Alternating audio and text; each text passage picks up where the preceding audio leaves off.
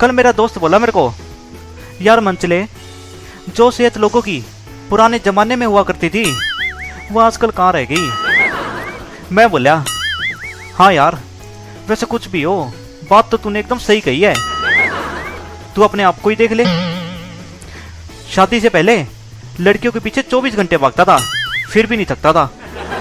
और अब शादी के बाद तुझे अपनी बीवी के साथ बाज़ार में चार कदम भी पैदल घूमना पड़ जाए ना तो तेरे माथे से गंगा यमुना बहने लग जाती है।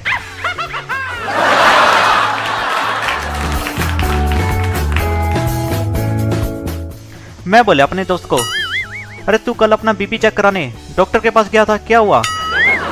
वो बोला, अरे होना क्या था, गोलियाँ लिख दी और साथ में ये भी बोला, अगर अपना बीपी कंट्रोल में रखना है तो महीने में कम से कम चार दिन अपनी बीवी को मायके बेच के सारा दिन मंचले मनीष को सुना करो। बस अब तो दवा, दारू, डॉक्टर और कॉमेडी का ही सहारा है।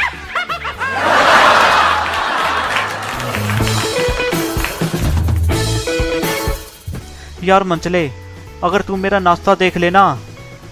नाश्ते में पाँच टैबलेट, पंद्रह तरह के कैप्सूल और साथ में एक सिरप तो होता ही है।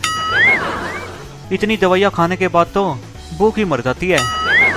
मैं बोला यार तू भी कमाल करता है। तुझे तो दवाइयाँ लेनी नहीं आती।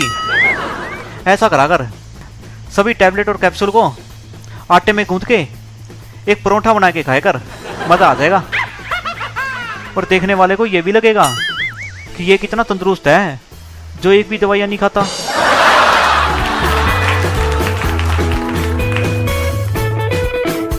एक बार एक पेशेंट डॉक्टर के पास जाके बोला, अरे डॉक्टर साहब मेरी आँखें बहुत दर्द कर रही है। मैं क्या करूँ? डॉक्टर बोला, अरे करना क्या है? आप लोग अपनी आँखों का बिल्कुल ध्यान नहीं रखते। आप लोग तो पढ़े लिखे अनपढ़ हो। कभी आँखों की कसरत की है? पेशेंट बोला, डॉक्टर साहब, कसरत की वजह से ही तो आँखें खराब हुई है। डॉक्टर बोला, कसरत? अरे ऐसी कौन सी कसरत है जिसकी वजह से तुम्हारी आँखें खराब होगी पेशेंट बोला वही जो टेलीविज़न पे लड़कियाँ करती है। बिना पलक झपकाए चार पाँच घंटे देखता था उनको।